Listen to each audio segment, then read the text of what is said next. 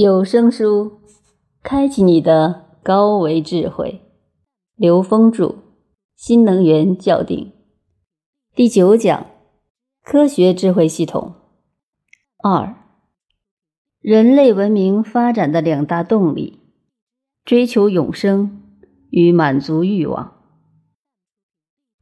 用我们中国人的历史来看的话，人类开始执着于三维的繁衍。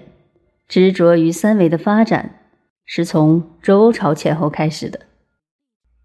周朝之前的理论礼仪，实际上都在以人的觉悟为前提，也就是我们的先天八卦，是以我们的时空意，以我们人类的觉悟作为目标的。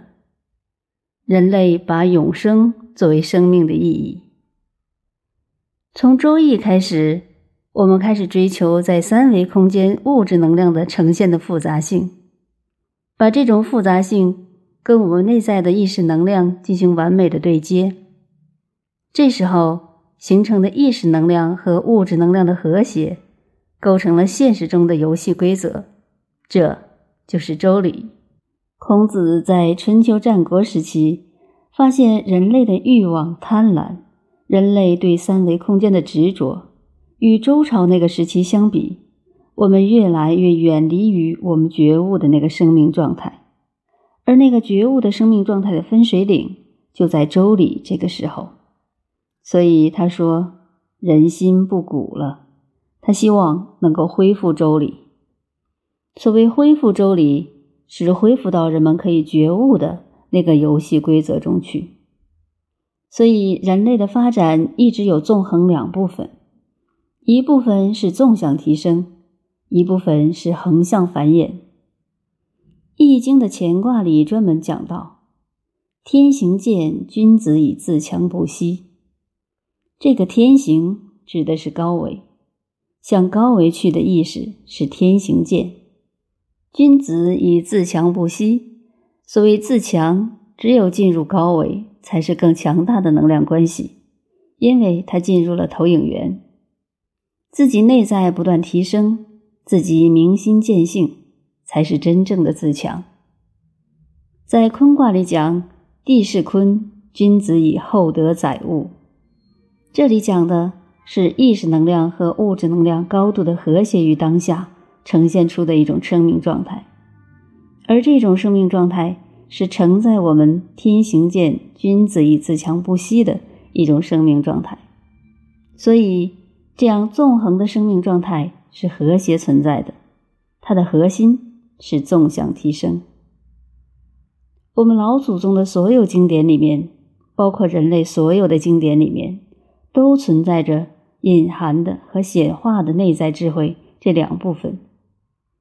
隐含的智慧是让我们觉悟的，是让我们修心的，是让我们内在提升的，是让我们内在精进的。而呈现是在现实的，是我们在现实中做好人、做好事，能够让生命活得自在、活得健康、活得有尊严。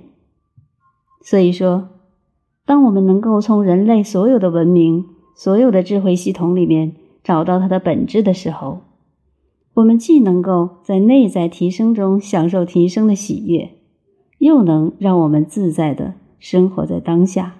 因内在的提升而呈现出现实当下的圆满，这两个方向是同时存在的，而且它的本质是以内在提升为本，而不是以现实的满足为本。所以，一个是投影源，一个是投影的像。投影源的提升会让投影的像具有更高境界的呈现，提升投影源才是本质，追求永生才是本质。在现实中与之矛盾的是什么呢？是我们人类的欲望，是我们人类对三维空间的执着，也就是我们人类试图以三维空间的复杂而实现我们生命所谓的喜悦、快乐和幸福。其实这是一个误区，因为它的驱动力是欲望。欲望的“欲”字是一个山谷的“谷”。加一个亏欠的欠，这告诉我们，欲望是永远亏欠的山谷，也就是我们在三维空间创造再多的繁荣，都是没有止境的。最后，它必然走入成住坏空的一个能量循环关系。我们看整个地球文明有过多少次毁灭？利莫里亚文明、亚特兰蒂斯文明，一个个都因地球的自愈而毁灭。这是为什么呢？这是很正常的三维空间能量关系的成住坏空。所以，我们这一轮文明的毁灭是一种必然。而这一轮毁灭带给我们人类的是什么？是一种鞭策。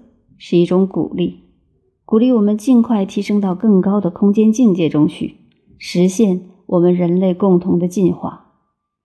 如果没有看到这一点的话，我们会生活在一种恐惧、焦灼和在现实中的那种痛苦的生命状态里面，那就是所谓的地狱。我们的传统文化告诉我们一个非常重要的概念，叫“道法自然”。自然这两个字是跟道全然融合的。自然的反义词是什么？就是人为。这个世界上所有的人为都是不自然的。人为两个字拼在一起就是伪，就是假。三维空间的所有的像，不管你做的多复杂，它都不过是投影。如果我们执着在投影中，我们很难跟投影源产生真正的关联。所以，随着每一项新的科学技术的发明，其实，上天和整个宇宙能量都会给我们一次警示，它在提醒我们人类，发展科学技术从某种意义上来说是伟大的。如果我们能够从这个角度去理解，去真正的考虑科学发展方向是发展技术，还是发展对宇宙空间全然的理解、全然的领悟，这恐怕才是我们人类发展科学文明的。主导方向。什么叫文化？文化是能量在三维空间的显化。什么叫文明？文明是我们空间显化的境界，也就是大学之道，在明明德。这个“明”实际指的是境界。文化中的“文”实际上指的是认知，也就是我们意识能量的一个纠缠，一个纠结。这种文投影到现实就是文化，在三维空间，这种文化呈现是我们人类文化的一个整合。那么进入更高维度的话，实际体现的就是不同的文明境界。我们人类误以为在三维的繁荣程度是文明，这实际是对文明的一种误解。而我们中华传统文化已经告诉我们：大学之道，在明明德。明德是道，明明德是不断提升维度而趋近于这个道。所以，文明本身不在于三维空间的繁荣，而是纵向高维空间所在的境界。所以，人类科学文明应该纵向发展，而不是横向上继续变得更加复杂。这就是我们说的宇端科技。实际，我们现在的互联网技术已经撕开了三维和高维的界限。互联网的发展是基于我们电脑的运算速度，运算速度超越了我们在三维空间的有限时空认知。它可以在电脑里实现我们在现实生活中实现不了的这种演化的实像。